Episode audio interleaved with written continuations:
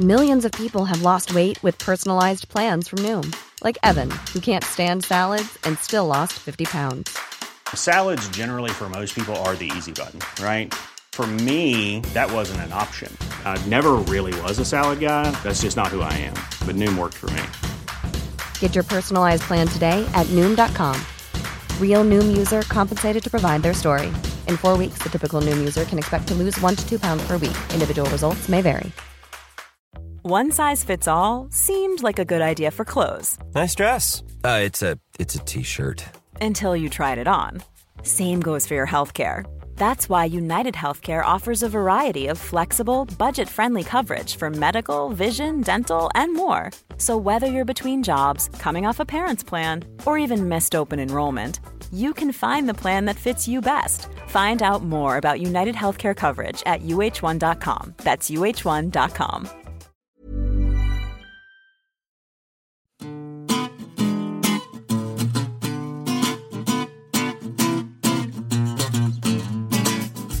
Hello and welcome to the New Statesman podcast. I'm Deputy Editor Helen Lewis, and this week Caroline Crampton talks to George Eaton and Rafael Behr about rebellious Tory backbenchers. Philip Maughan talks to Caroline and Kate Mossman about why Taylor Swift isn't just for tweenagers.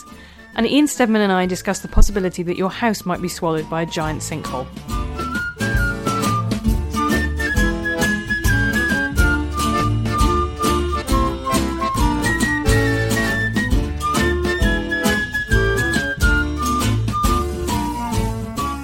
I'm here with Rafael Behr, our political editor, and George Eaton, the editor of the Stagger's blog, to talk about the things that they've both written in the magazine, Raf about the Tories and George about Labour.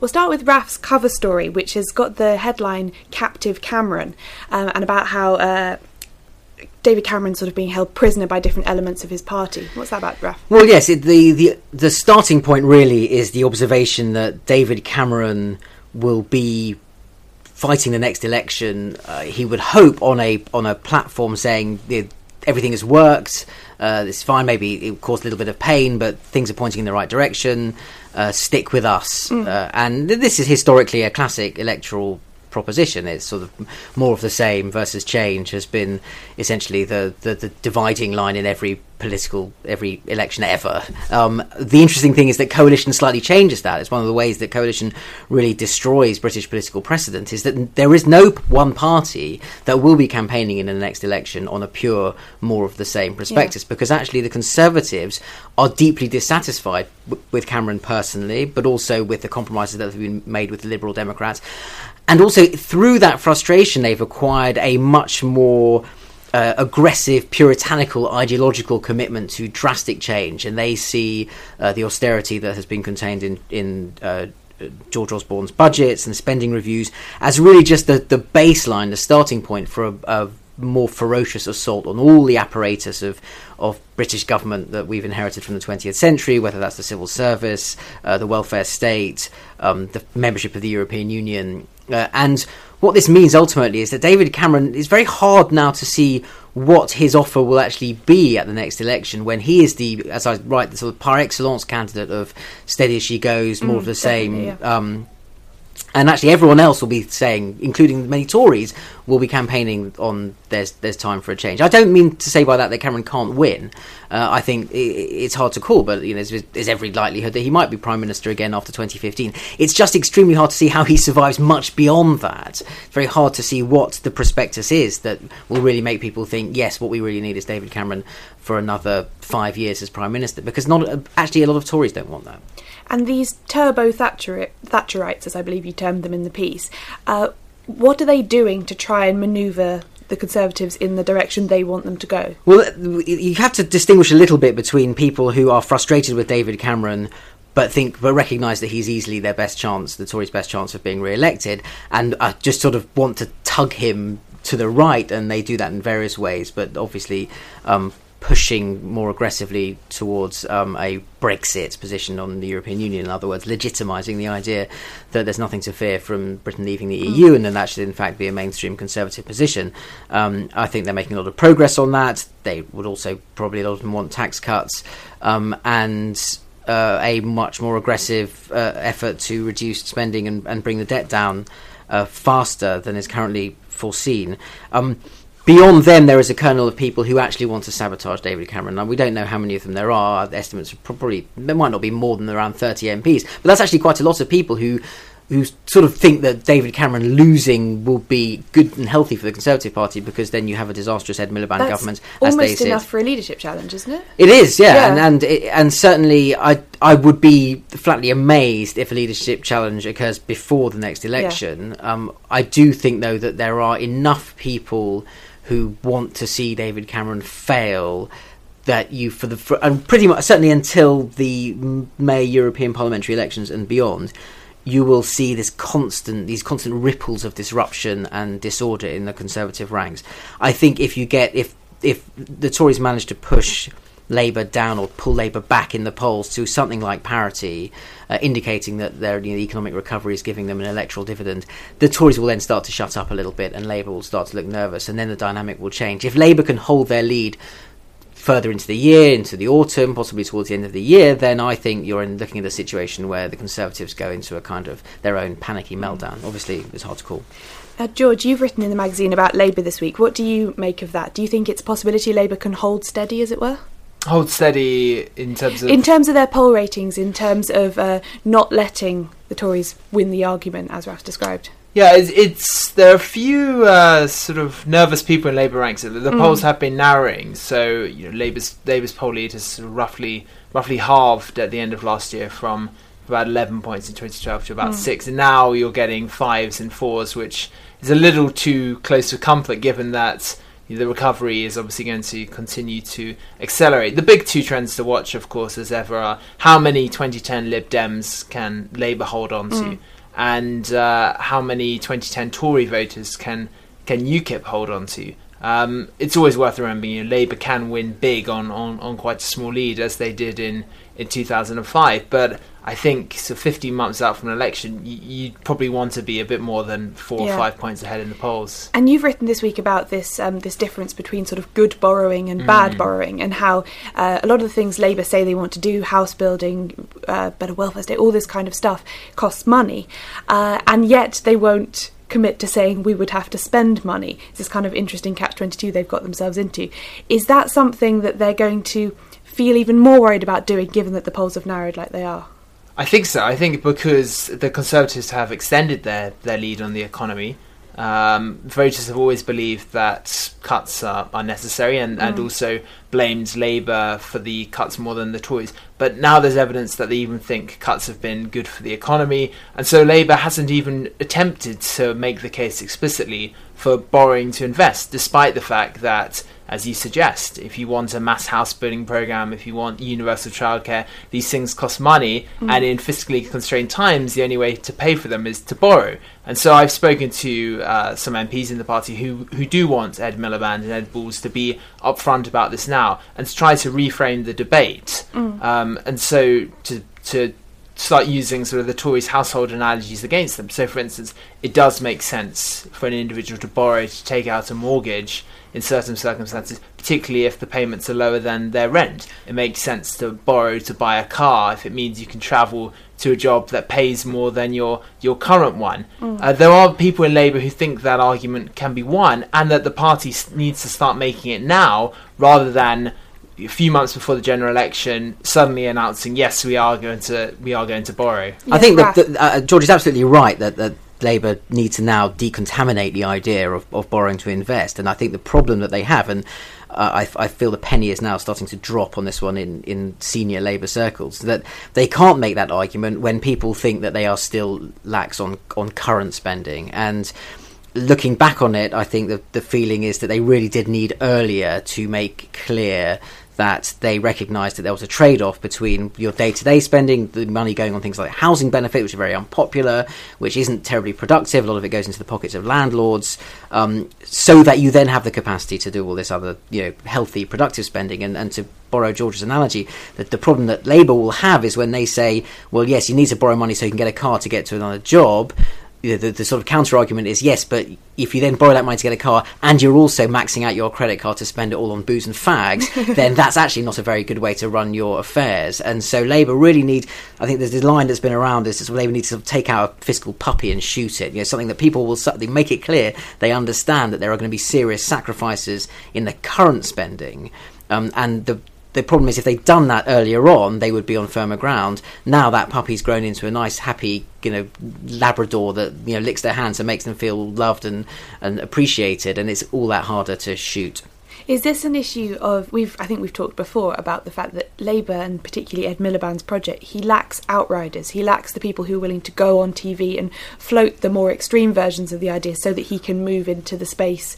In fairness, I don't think there's been a shortage of people on the Labour side saying you need to demonstrate that you get it on current spending and fiscal rigour. I don't think there have been many people saying, because you can therefore win an argument on borrowing, and I think if those people had made that argument more clearly, they might have got more of a hearing. I think the problem has been more that, in order to hold the party together, it has been in the culture of the Labour Party very, very difficult to tell people things they don't particularly want to hear in terms of what a tight current spending fiscal settlement actually feels like for Labour people and Labour voters.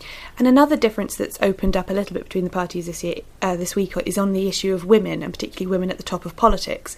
You mentioned in your piece, Raf, that the Tories are suffering a small exodus of female MPs standing down. At PMQs this week, Ed Miliband made the visual point that the Tory front bench didn't contain any women, unlike his own.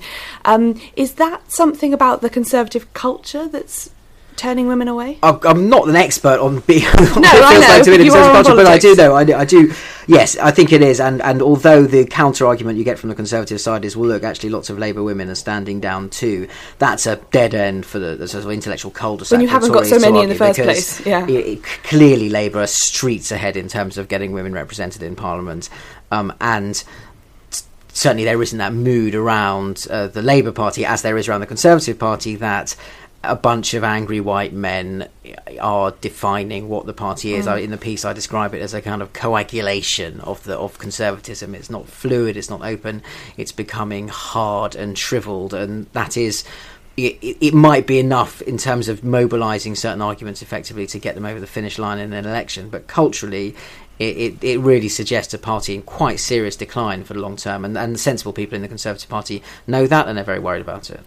Now, George, did it strike you this week that was an effective line of attack for Ed Miliband? I mean, I know I've talked to her a bit. Helen Lewis, our deputy editor, has written quite a lot about the lack of women in Ed Miliband's backroom team, but his front bench is really quite equal gender-wise. It is, and having Harriet Harman as deputy leader has helped, and Miliband has made this commitment to have nearly half of his shadow cabinet as women throughout his leadership. And of course, Labour have all women shortlists. I mean, that is the big difference between them, the Lib Dems and the Tories. That obviously the debate goes on as to whether they're right in principle, but I think everyone recognises that they have secured an increase in female representation that would have been unthinkable otherwise. It's an ends versus means debate, isn't it? It does achieve getting more women in Parliament, whether you believe the means are right or not. Yeah, and I mean, at PMQs, I mean, they quite deliberately made sure that there were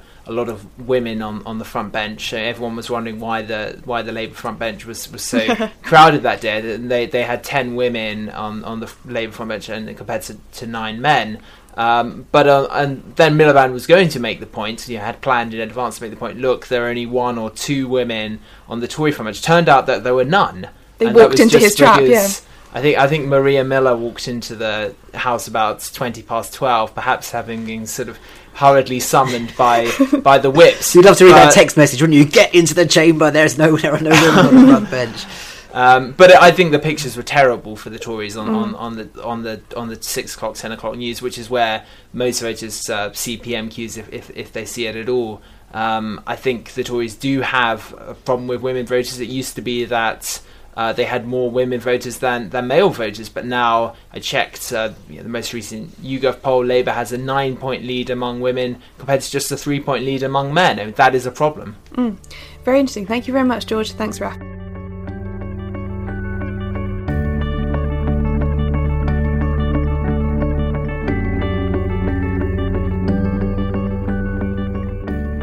I'm joined by our arts editor, Kate Mossman, and the editor of the New Statesman website, Caroline Crampton, to talk about Taylor Swift, who is everyone's favourite teen pop sensation, even if you're not a teenager. Kate, I believe you recently saw Taylor in action at the O2, and were rather surprised by the demographic. Yeah, I did. She's established a sort of residency in the O2 by doing, I think, 5 nights over 11 days. It's amazing, yeah.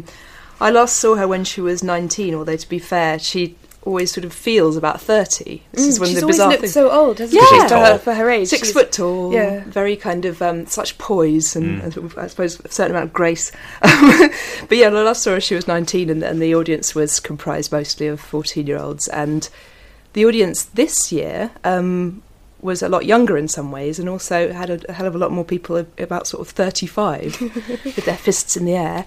All saying, I mean, friends of mine who went were saying sort of, no, I'm not being ironic, I really, really like her. And I just thought it was very funny that so many adults are saying, no, there's no joke here. We really like Taylor Swift. Why do you think that is? I think that there's a big question, but I think there's an escapism in the music that appeals to the older thing. Hey there, it's Michelle Norris. I'm host of a podcast called Your Mama's Kitchen. When I travel, I'm usually looking for a way to find a taste of home when I'm not at home. And one of the things I love to do when I am at home is entertain. And Airbnb allows me to do that. When I was in California recently, I rented a house that had a great kitchen. And when we were sitting around the table, we're all thinking, we're in someone else's house. Someone could be in all of our homes as well. If you have a home, but you're not always at home, you have an Airbnb. Your home might be worth more than you think. Find out how much at airbnb.com/host. You get. Mm-hmm. So the little 8-year-olds who are going along with the pink cowboy hats and the slash of red lipstick in the front are sort of, you know, seeing this woman as a potential big sister, a Disney princess, you know, your advisor, your life advisor.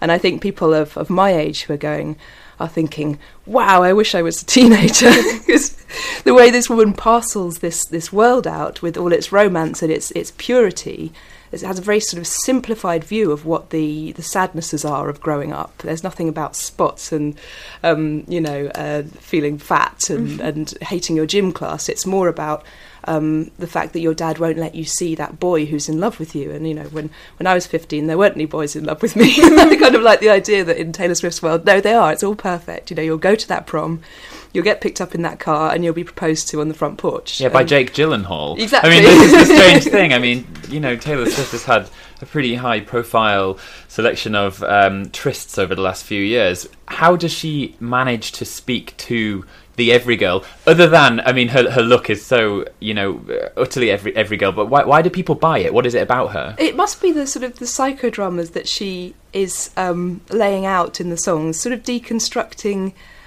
feelings of disappointment and hope mingled with reality, and also a certain amount of being an individual. So she was famously not very popular at school because the reality was that she was focused on being a pop star.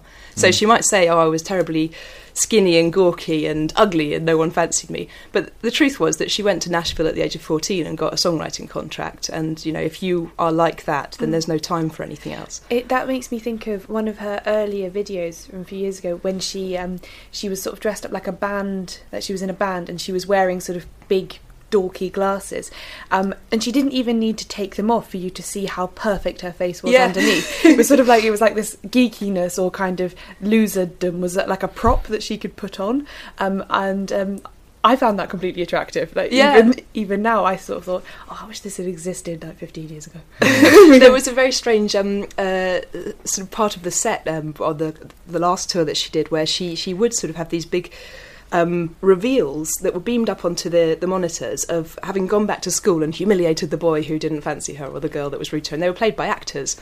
And there was a kind of a mass screaming session when someone would be, you know, found in a locker room to have upset her in the past, and then she sort of like show them up on camera. And she has grown out of that now. There's no there's none of that, but she does do an awful lot of talking down to the audience, which I just found the one thing about the show that just made me want to bang my head into the wall was that she'll be doing this brilliantly slick set, and then she'll step forward and go, I I get the feeling that there are loads of creative people here, whether it's writing in your journal or picking up a banjo like me and writing a song and stuff, and you're thinking, you don't need this, just get on with the show because the kids love it anyway. And that was the one point when all the adults standing in this 15,000 strong arena were just shaking their heads and going, actually, this isn't that good at all. Yeah, that's what I can't quite get my head around, if I'm perfectly honest, and there are enough lyrics that you could, you know, pick out in abstract and say, I mean, this is truly terrible, obnoxious stuff. You know, and I say that as a fan. Yeah, exactly. So you're doing it now. Exactly. But for me, it's purely that there's such catchy pop songs. Yeah. And it's no more complicated than that. I have zero desire to ever see her in the O2, if I'm perfectly honest. But, you know, I read a big, long profile of her in New York magazine, and the writer talked about things like, so she was doing her set, you know, and it was sort of real tour de force stuff, pyrotechnics, theatricality, and then she said, I'm really sorry, I have to run off and blow my nose. Oh, come on. Yeah. Do you think this that's the problem? And I like, in a way, I like how awful this part of the show is, because it shows there's no one advising her properly. Yeah. And that suggests that she really is this kind of amazing Brunhilde sort of ego force, that she manages herself as well. There isn't really anyone pushing her around very much, so she's allowed to make these ridiculous oversights and misjudgments, which you can still see her making at the same time as being a brilliant performer. Mm. So it's sort of weirdly comforting that she gets things so wrong. I really like that about her as well, actually, because I perhaps naively think that if she did have a kind of whole team behind her, there'd be none of the kind of costumes you see her wearing now. It would all be kind of tiny shorts and boob tubes and sort of very sexualized videos. The fact that she doesn't really go, she does a bit, but she doesn't really go in for that, yet suggests that she's just gone, don't really fancy it, I'm just going to do long floaty dresses and long gloves. I'm not comfortable with a cleavage or you know, I'm just going to do this. Well, on that, is she for a different audience to sort of the Miley Cyrus, you know, because you have the pop stars who are going down a real sort of looking to create controversy and have, you know, like such as YouTube videos and whatever. Taylor Swift is wholesome, no? Yeah, she's, well, the sort of chastity of it is very much part of the power, I think. The Telegraph were very keen on her, I noticed. Yeah, they said, she's nothing like that disastrous so Miley Cyrus. It's so easy, isn't it, to say that? This is the critic's darling thing, is it's so easy to just latch on to someone and say, well, she doesn't show her breasts, therefore she's a serious musician. And she's not really. I mean, she's a really good songwriter, and she's committed, but there's not a great depth to her music that you don't hear in Katy Perry or Lady Gaga. I mean, they all sort of, to a certain extent, have a pool of songwriters. Taylor Swift always co-writes. But, you know, we'll look back on these songs in 20 or 30 years' time and they'll feel much of a kind. They sound similar in a way. She just happens to have the country element. She doesn't overdo it on the production. There's always a bit of banjo, and there's some very, very romantic lyrics rather than sort of the breast beating and the two fingers all the time. I think it's there's not that much difference at all, but it's the presentation and the committedness of that sort of Disney princess chastity thing, along with the sort of bitch side, which she can do very well. I think that's what's getting through to people. And you allude to the fact that she's rumoured to be playing Joni Mitchell in a biopic in the future. And, you know, I once again, as a fan, I would just... my feeling is that I really hope to God that doesn't happen. I think that would be a deep travesty. I think that would be a terrible thing for all of us. I have mixed feelings about it, because I was horrified when I first found that out. But I think, apart from Joni Mitchell, Swift is the only person that I can think of who generates momentum for her songs by the end of relationships, moving through them all the time and then writing about them. And I do think it's interesting. I mean, Joni Mitchell is above and beyond Taylor Swift in every way, but... you know, 30 years ago, people wouldn't have been sitting there going, oh, she can't hold down a real relationship. What's she writing these songs about? Because songwriting is songwriting. And if it gives you energy to write about the end of a relationship to the point where maybe you don't actually sustain one in adult life for quite a long period because you're a songwriter, that's in the territory of songwriting. And I suppose you could say, perhaps heinously, that is there that much difference between... Joni Mitchell sort of hanging around on a Greek island and writing songs like Carrie about her doomed relationship there, and Taylor Swift writing songs about Harry Styles, you know. They are sort of a genre, even if one is better than the other. Yeah, it's one of the great sort of music cliches, isn't it? You can't write songs if you're happy. So I'm sure that Taylor Swift is in bouts of anxiety all the time about what happens if I meet the man of my dreams and have a baby. I'm going to stop being able to write songs that sell to teenagers. Adele said that as well, hasn't she? That her two sort of award-winning albums, each was about the end of a very significant relationship that she had, and now she's married and she's got a kid and stuff. I've not really heard much from her in the last 12 months. Just to finish, can you explain what Taylor Swift's "Who Me" face is? This is terrible. It's very, very well trodden ground in a sense, but it has to be because it's just so wrong, and it's one of these things she needs to lose. But again, because she hasn't lost anything interesting, no advisors. When I first saw her, she created a kind of fever pitch hysteria in the crowd at the point of the applause by the camera focusing right in on her face while she does a "What? You're clapping for me?"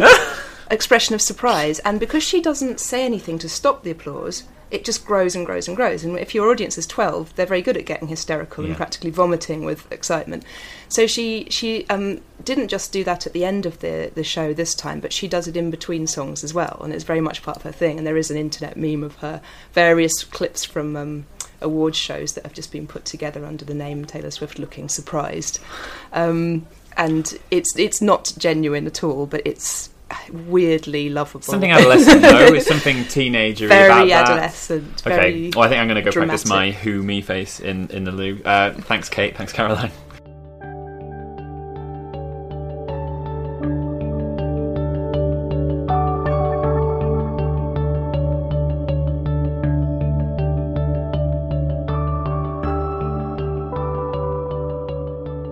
I'm joined by our science and tech blogger Ian Steadman to talk about sinkholes. First of all, Ian, who or what is a sinkhole? A sinkhole is a hole in the ground, but right. Could you give us more detail? It's when a hole forms underground and then the surface falls into it. You asked me to look into this because of what happened in the news last week with a family in High Wycombe, which is just outside London. This woman woke up to go ready for work and looked out her window and said, "That's funny.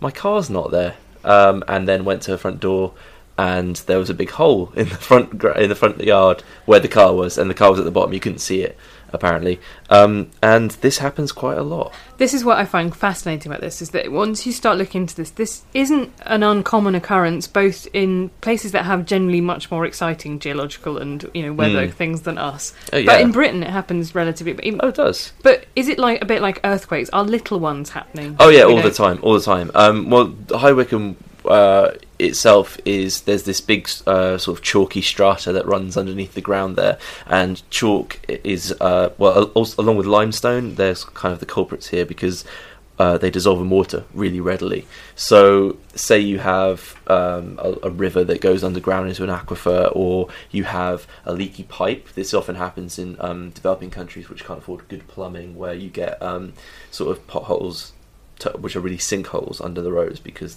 piping's burst. Well, you say it happens in developing countries, but I seem to remember that Thames Water loses loads, thousands and thousands of gallons of water out of its pipes because it's essentially relying on a lot of times on Victorian people when they had proper engineers do things. Yeah. Proper engineers, yeah. But it happens, in America, it's a particularly bad problem in Florida, which has gained itself the nickname the Swiss cheese state, because they have something, I believe it was 15,000 potholes were recorded in 2013 alone, which is, most of those are quite small and are probably just, pothole size. But they do swallow up houses. There was a guy who died in a pothole. His from the outside, his house looked normal. But when you went inside, the entire bedroom was just gone, sort of 20 feet underground. That's kind of fascinating. They're so localised in a sense that a whole bit of just everything underneath in a relatively narrow corridor can just drop out, presumably. But there's a nice side to sinkholes as well. This is what I liked about the piece you wrote in the magazine, is that you sort of started waxing quite lyrical about underwater forests and stuff like that. They can be quite nice and weird. There's the one in Venezuela where it's in the rainforest, but because these things are 200 metres below the surface, these giant almost craters, at the bottom they have their own rainforest ecosystems which are kind of separated from one above, and they're quite interesting to study. This is something I didn't know until I was researching this piece, is that the asteroid that killed off the dinosaurs 700 million years ago... Which fell in Mexico, right? Yeah, on what is now the Yucatan Peninsula. It's sort of half on what is now land and half in what is the Gulf of Mexico. But the bit that's on land now, there is an extraordinarily large number of sinkholes in that area because the asteroid changed the geology of the area. And they're called cenotes or kenotes, I don't know how to pronounce, but they are huge things. They go down to like the aquifers beneath the water, and the Mayans used to sacrifice people there because they thought they were sort of sacred sort of places where you go to the underworld or something. And these days they're quite nice for diving and also for diving underwater, but also spelunking and free jumping. People love to... what is spelunking? Spelunking is basically going to a cave. Cave diving. Yeah, right. Yeah. My question is, so if you want to buy a house, you have it surveyed to check that there's no damp in the walls or whatever. Is there anything you can do about finding out whether or not it's built over a massive, scary hole? Basically, no. Unless there happens to be some kind of, tunnelling work nearby and they happen to come across it. It's really bad. You can't do it. I mean, with a hurricane or any of the... Most natural disasters, even if you don't see it coming, there is a way to work out if it's coming. But sinkholes are just so widespread, it's impossible. I mean, in Florida, sinkholes have actually been attributed with slowing down the recovery of the housing market there, because the insurance premiums for houses at risk of sinkholes, which is the whole state, are now so high they can run to thousands of dollars that it's making it hard for people to afford to buy houses. Right, I'm going to file them in that case with spiders on things I can't do anything about, and therefore it's not worth worrying about. Thank you very much, Ian. You've been listening to the New Statesman podcast. You can find us every week at newstatesman.com/podcast or on iTunes. We're produced by Philip Maughan, and our theme tune is Devil with the Devil by the Underscore Orchestra, licensed under Creative Commons.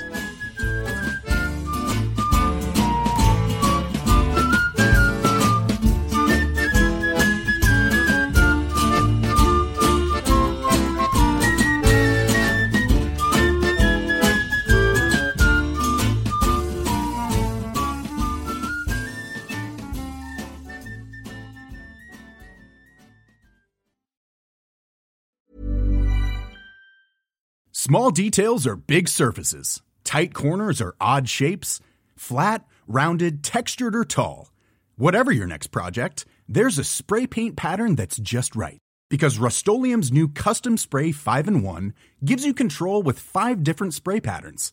So you can tackle nooks, crannies, edges, and curves without worrying about drips, runs, uneven coverage, or anything else. Custom Spray 5-in-1. Only from Rust-Oleum. Even when we're on a budget, we still deserve nice things. Quince is a place to scoop up stunning high-end goods for 50 to 80% less than similar brands. They have buttery soft cashmere sweaters starting at $50, luxurious Italian leather bags, and so much more. Plus, Quince only works with factories that use safe, ethical, and responsible manufacturing. Get the high-end goods you'll love without the high price tag with Quince. Go to quince.com/style for free shipping and 365-day returns.